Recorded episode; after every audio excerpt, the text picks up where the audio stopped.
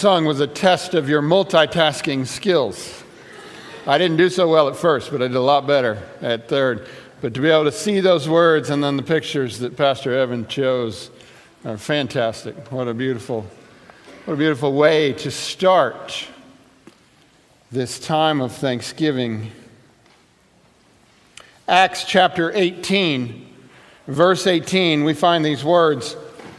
Paul stayed on in Corinth for some time.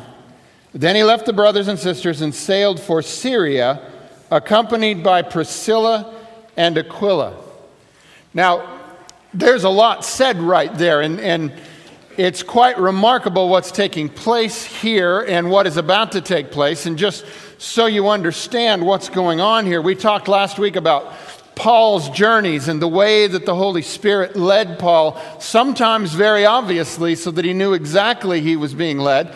Other times, the Spirit managed to get him where he needed to be without Paul even realizing he was doing it. This is how the Spirit works in our lives when we're open to the leading of the Spirit. But what's happening here? So, this is Paul's second missionary journey. And you remember, he wanted to go to Asia, but he was kept from the Spirit by going there. And he went to Macedonia and then came down to the region where Corinth is found. And he's been staying in Corinth for quite a while now. But now it's time for him to leave. And it just so happens that as he's about to leave, he takes with him Priscilla and Aquila. Well, who were they?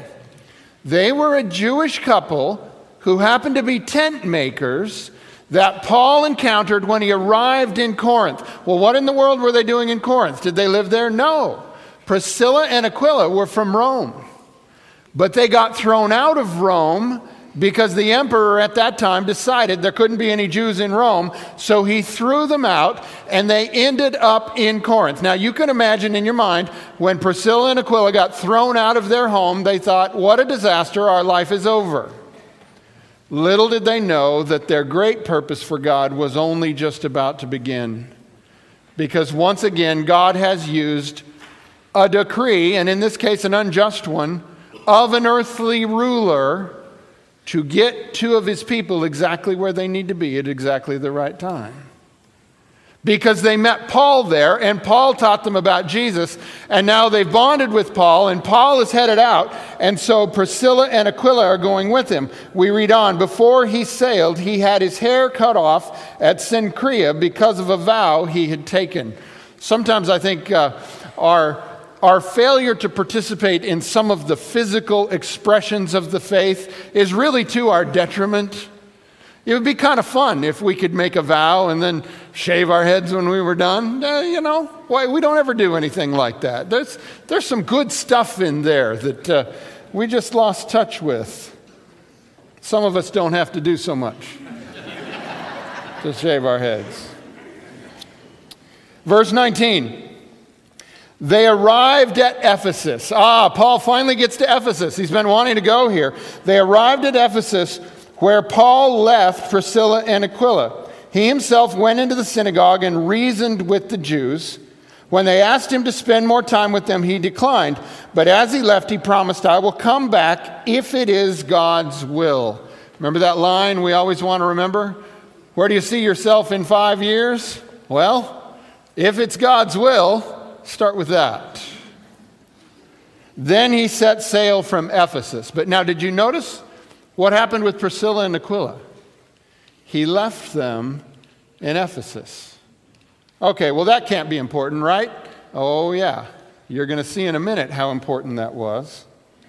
When Paul landed at Caesarea, he went up to Jerusalem and greeted the church and then went down to Antioch. Antioch is where it all started. That's where Paul and Barnabas were first set apart to go on their first missionary journey. Now he's gone on his second trip, come all the way back, gone to Jerusalem, went back to his home church, fellowshipped with his people for a while. But apparently, once that apostle reality sets itself up in someone's life, they can't stay very long. Verse 23 After spending some time in Antioch, Paul set out from there and traveled from place to place throughout the region of Galatia and Phrygia, strengthening all the disciples. So, we talked about this on the map last week. This is the area in what we today would call Turkey, and he's traveling through Syria and then up across through that region and building up all the churches that he had started. Now, verse 24, very interesting. Meanwhile, when you hear meanwhile, what does that mean? That means this was going on at the same time that was happening. So at the same time Paul is over here busy, something else is happening. Meanwhile, a Jew named Apollos, a native of Alexandria, came to Ephesus. All right. Now there's already a ton communicated here. First of all, Apollos is a Jew. But secondly, let me ask you, how many good Jewish mothers named their son Apollos? So he's a Hellenized Jew, obviously, named after a Greek god of all things. He's from Alexandria. Do you know where Alexandria is? It was a great big city on the north end of Egypt. And who's it named after? Alexander the Great. This city of Alexandria became the prominent city in Egypt. Now, historically, Egypt had been this isolated power, isolated by the deserts and the coast, and the great power of Egypt was along the Nile River. But once the conquerors managed to get there and to defeat Egypt, suddenly the focus of Egypt shifted from internal along the river to external, going out from the sea. And Alexandria became the most prominent city in Egypt because it sat right there on the coast. There was the great lighthouse in Alexandria, there was a great library in Alexandria.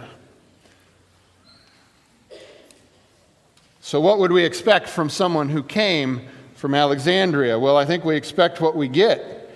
We read on He was a learned man with a thorough knowledge of the scriptures.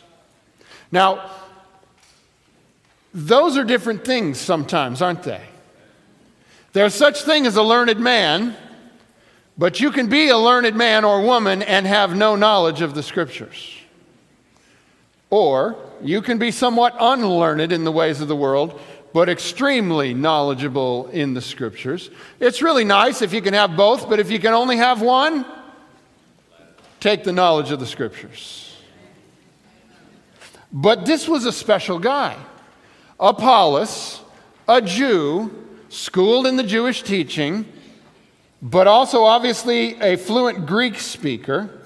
He was a learned man with a thorough knowledge of Scripture. Verse 25 He had been instructed in the way of the Lord, and he spoke with great fervor and taught about Jesus accurately, though he knew only the baptism of John. All right, now we're going to step back from a second before we unpack that last phrase.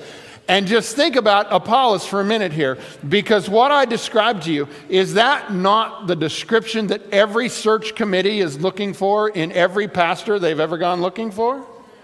I mean, seriously, a learned man, thorough knowledge of the scripture, instructed in the way of the Lord, spoke with great fervor, and taught about Jesus accurately. I mean, is that not exactly what we think we want? I can't help but think that this Apollos must have been a very charismatic person. And he spoke with great fervor.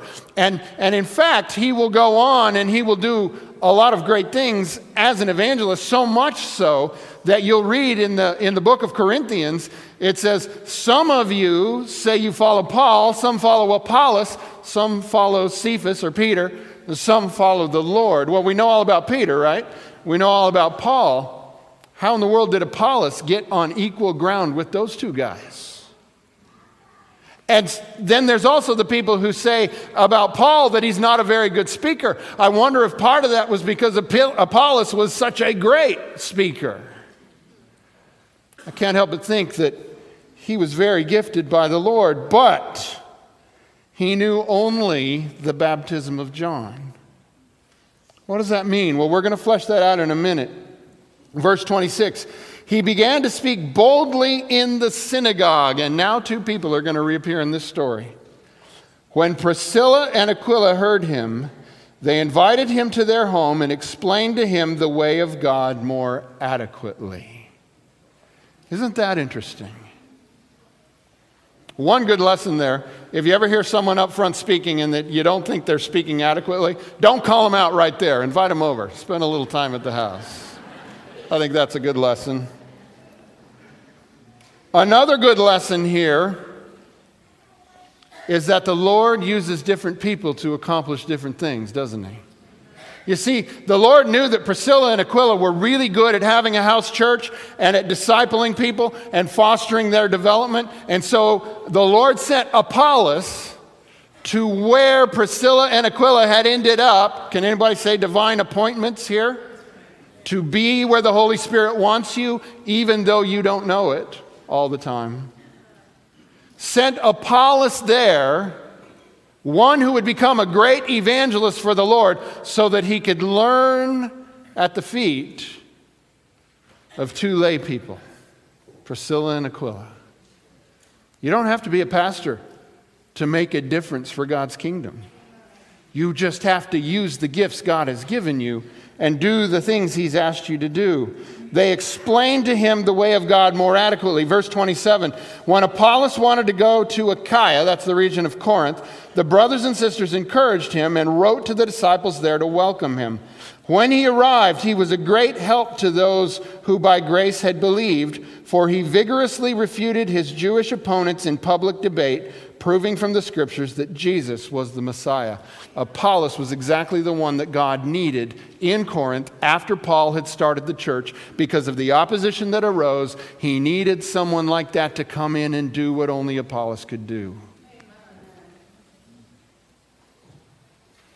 But Apollos wasn't ready until he learned there was something more than the baptism of John. What was that about? Well, Acts chapter 19, this is the very next chapter, verse 1. While Apollos was at Corinth, Paul took the road through the interior and arrived at Ephesus. So Paul and Apollos weren't actually in Ephesus together. So Paul was there briefly, left Priscilla and Aquila, went on his way. Apollos shows up, and then Apollos leaves and goes to Corinth, and meanwhile Paul arrives. There he found some disciples, this is Paul, and asked them, Did you receive the Holy Spirit when you believed? They answered, No, we have not even heard that there is a Holy Spirit. Now, this is a rather startling reality here because these are people who've been taught about Jesus and believed, yet don't know the fullness of what the Lord intended for his followers. So Paul asked, Then what baptism did you receive? John's baptism, they replied. Paul said, John's baptism was a baptism of repentance. He told the people to believe in the one coming after him, that is, in Jesus. Now, understand this. This is an important distinction that we need to understand. There is a reality of baptism that is all about repentance of sins and the washing away of sins. That is the going down into the water. But you don't stay under the water, right? At least you better hope you don't. You spo- you're supposed to come back up. And if you have a decent pastor, they'll bring you back up out of the water.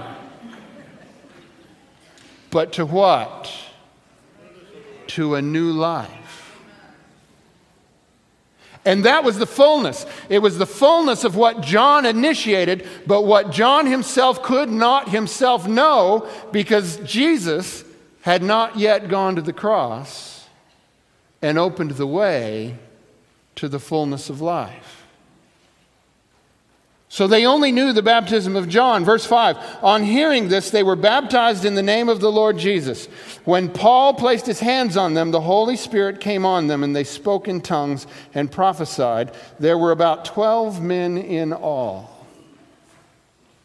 So, what I want you to understand is that what we've been called to is yes, repentance from the acts of evil. But not just that also into new life in Jesus. But here's the thing about that to live new life in Jesus, you have to be filled with the Holy Spirit.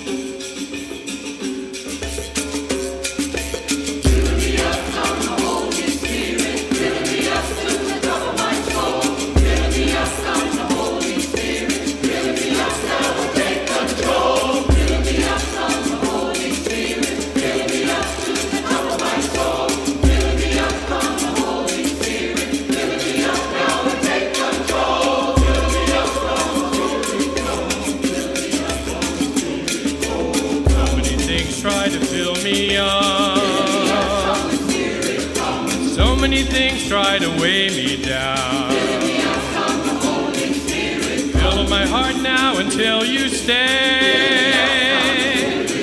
And chase the other things away.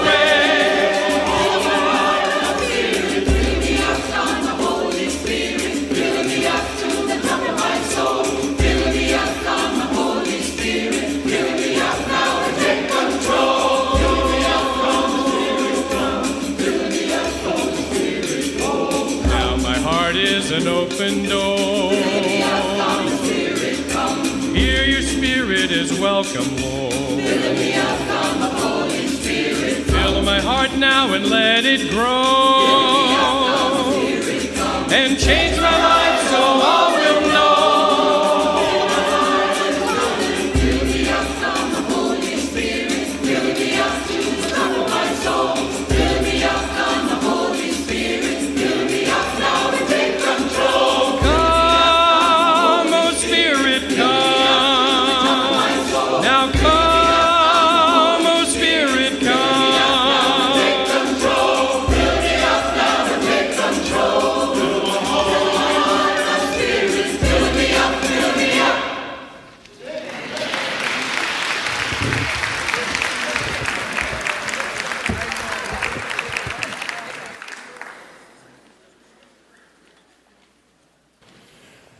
One question we've been asking since we started this series, Fresh Wind, is what would I become if the Holy Spirit came upon me?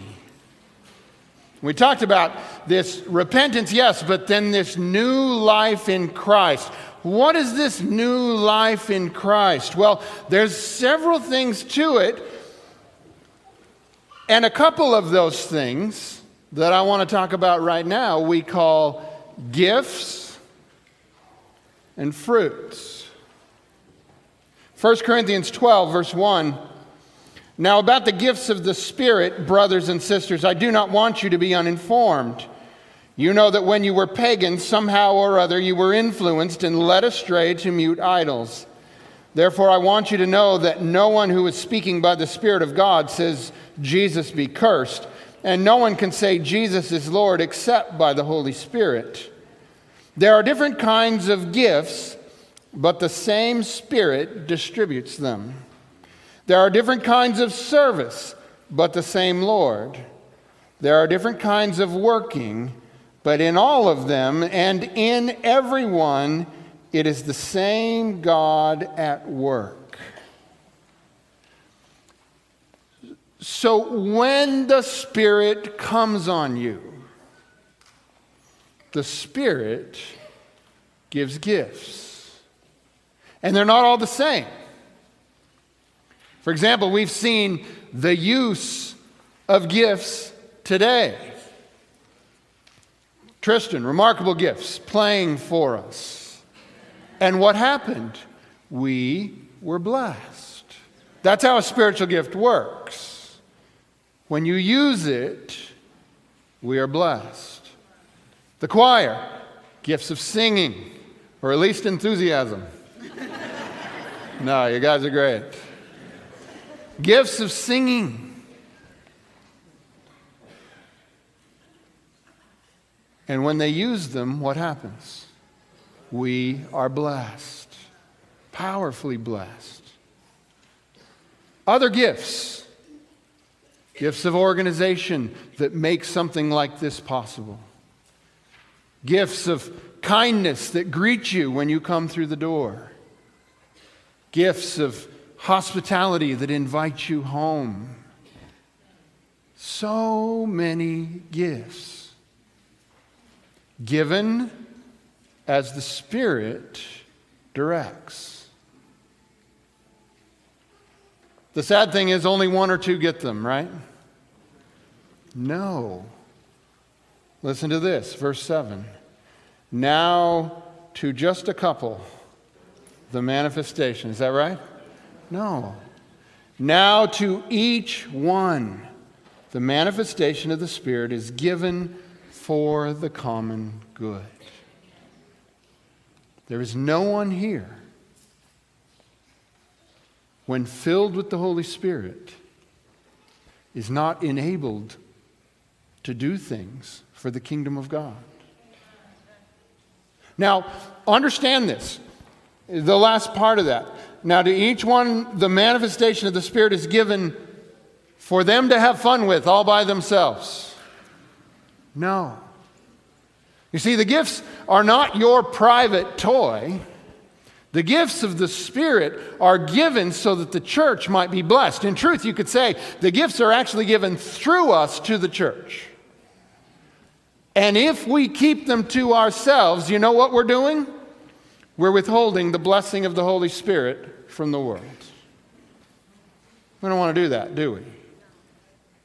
Because the Spirit is poured out through us to the church, to the world. They're given for the common good. Okay, so there's gifts. What else happens when the Spirit comes on me? What else do I become? Galatians 5, verse 16. So I say, walk by the Spirit, and you will not gratify the desires of the flesh. So, what are the desires of the flesh? Well, that's the reason you get baptized. That's what you repent of. And you come up to new life. Not a life without challenge, not a life without stumbles, but a life that is now aligned towards a desire to please God rather than a desire to please myself through the desires of the flesh. When you walk by the Spirit, you gain a different picture of what your life can be. What else? Galatians 5, verse 22. But the fruit of the Spirit, this is what it looks like when you have changed. But the fruit of the Spirit is love, joy, peace, forbearance, kindness, goodness, faithfulness, gentleness, and self control. Against such things there is no law. This is what happens to your life when the Holy Spirit comes upon you. You start living with love and joy and peace and forbearance and kindness and goodness and faithfulness and gentleness and self control. So, what would I become if the Holy Spirit fell on me? Well, for one thing, gifted in a way that blesses people. Second, covered in the fruit of the Spirit that would make me someone others would want to be around. I mean, don't you want to be around people that are filled with love and joy and peace and forbearance and kindness and goodness and faithfulness and gentleness and self control? If there's a group like that, sign me up. Oh, wait, there is. That's us. What would I become if the Holy Spirit fell upon me? What would you become? You'd become awesome. Exactly the kind of person I would want to be with. So we've talked about this in this question Lord, pour out your Holy Spirit upon me needs to be our prayer. So, what we're going to do here is I want you to read something with me. I'm going to read it to you. Don't do it unless you mean it. But then I want you to read it with me. Here it is Lord, pour out your Holy Spirit upon me today. I will use the gifts you give to build up your church, and I will bear the fruit of the Spirit in my life to bring you glory. If you want that, read that with me. Let's do it now. Lord, pour out your Holy Spirit upon me today. I will use the gifts you give to build up your church, and I will bear the fruit of the Spirit in my life to bring you glory. All right, now you know what it says. Now let's do it again. Here we go. Lord, pour out your Holy Spirit upon me today. I will use the gifts you give to build up your church, and I will bear the fruit of the Spirit in my life to bring you glory. But now you remember, God had to lower that sheet three times to Peter to convince him it was the real deal. So we need to do it one more time, only this time, this time it's a prayer. So pray this with me Lord, pour out your Holy Spirit upon me today. I will use the gifts you give to build up your church, and I will bear the fruit of the Spirit in my life to bring you glory.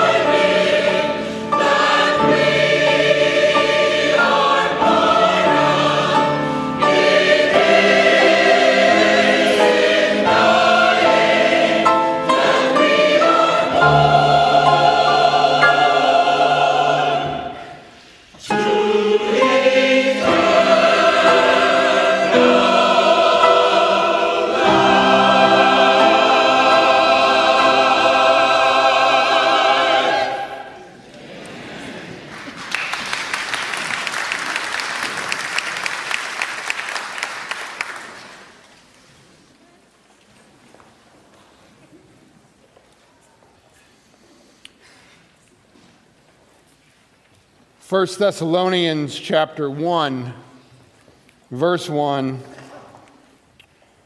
Paul, Silas and Timothy to the church of the Thessalonians in God the Father and the Lord Jesus Christ grace and peace to you.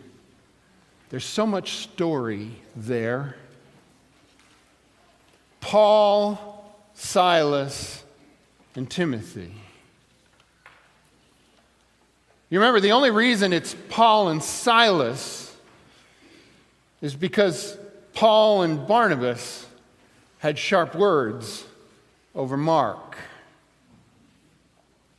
Remember how we talked about that? Is it possible that the Holy Spirit can even use conflict within the church to accomplish good? Because that's how it became Paul and Silas and the missionary teams doubled that day. And Timothy, the young man, you remember Timothy? Paul and Silas set out on their journey and they traveled through and they came across this young man, Timothy, whose mother and grandmother were strong in the faith, even though his father was a Greek and apparently not a believer. So much so that it was as though Timothy became a spiritual son of Paul. And Paul invested in him, and Timothy became a great leader in God's church.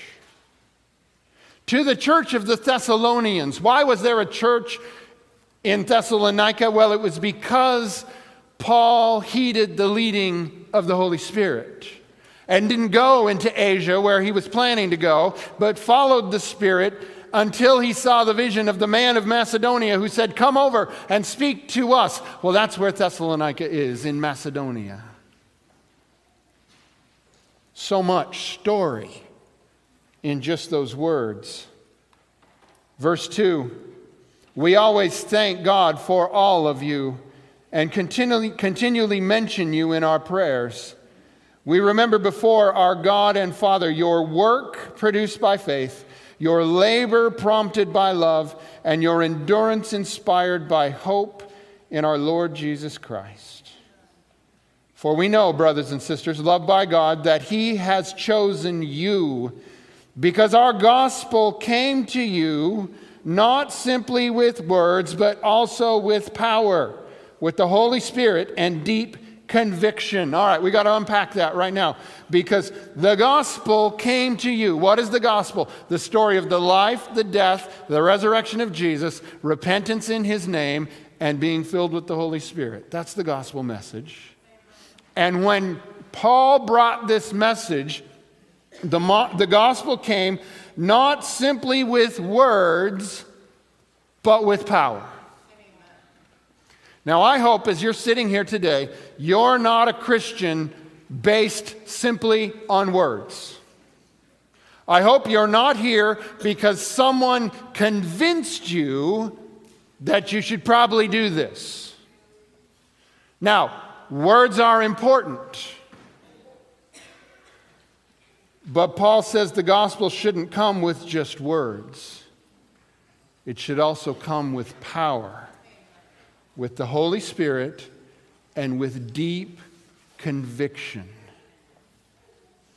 This is why Paul says God chose to use the foolishness of words, the foolishness of preaching not because, in and of itself, it's enough to communicate the truth of the gospel. It's enough to say the words, but it takes the power of the Holy Spirit to turn a thought into a conviction.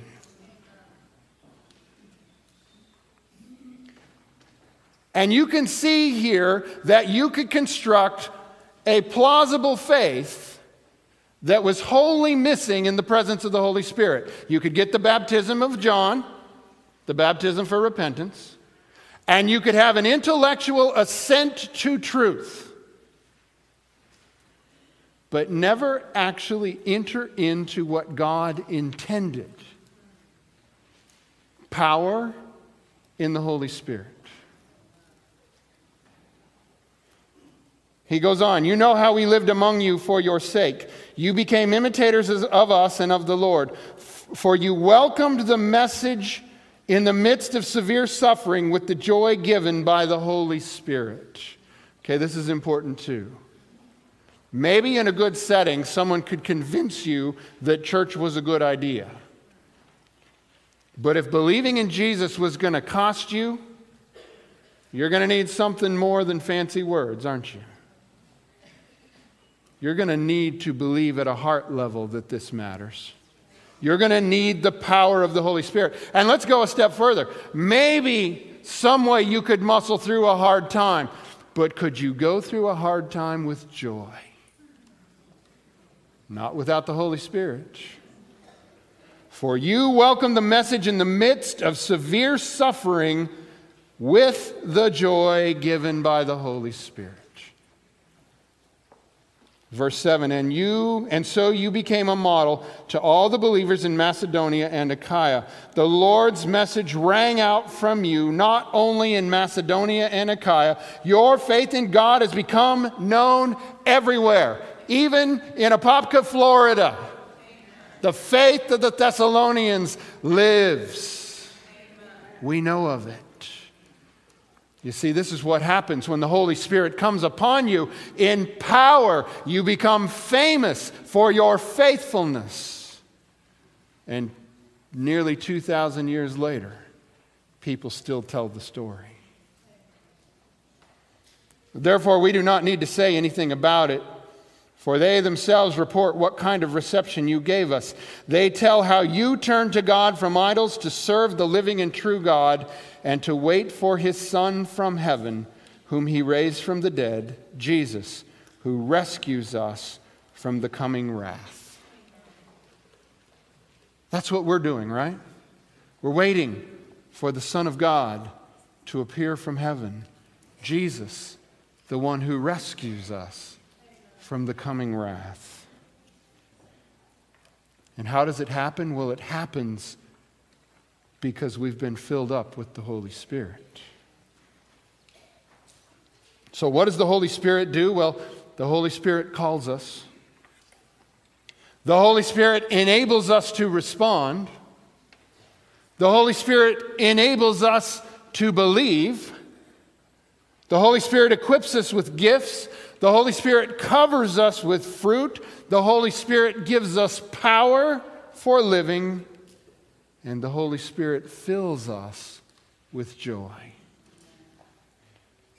This is what we become when the Holy Spirit falls upon us.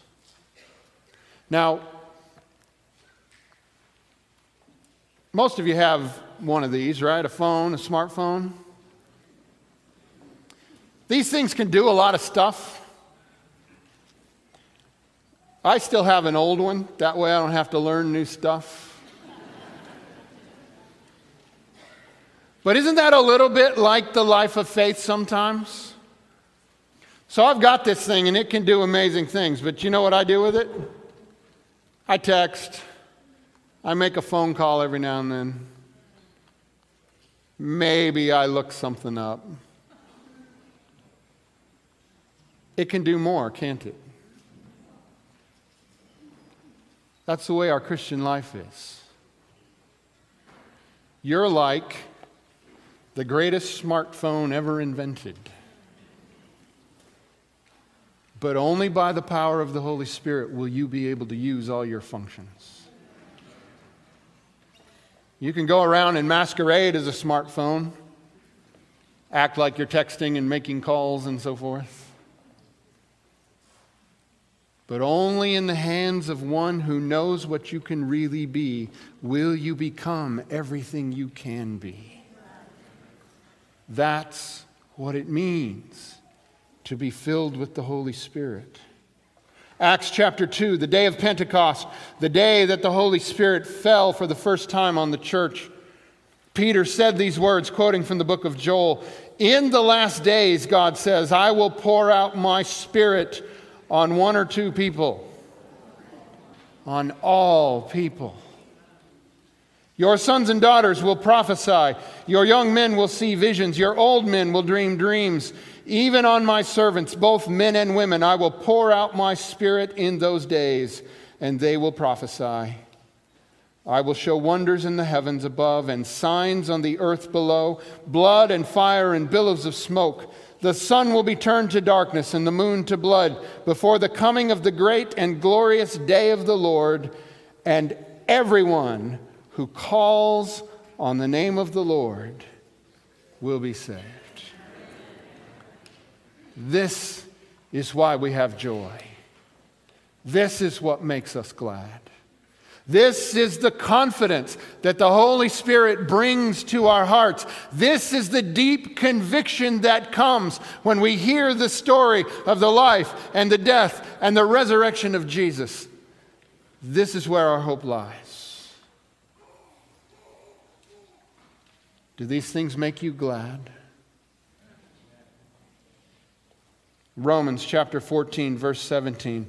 For the kingdom of God is not a matter of eating and drinking. It's not about the repentance from the acts of sin. Yes, repent, but don't stay under the water. Rise again to new life in the Spirit. The kingdom of God is not a matter of eating and drinking, but of righteousness and peace and joy in the Holy Spirit.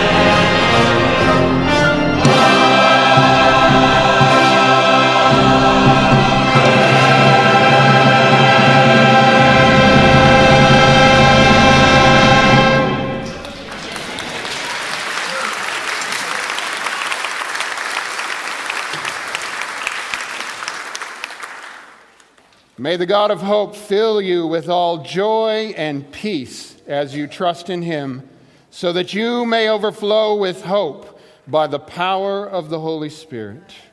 May the grace of the Lord Jesus Christ and the love of God and the fellowship of the Holy Spirit be with you all. Amen.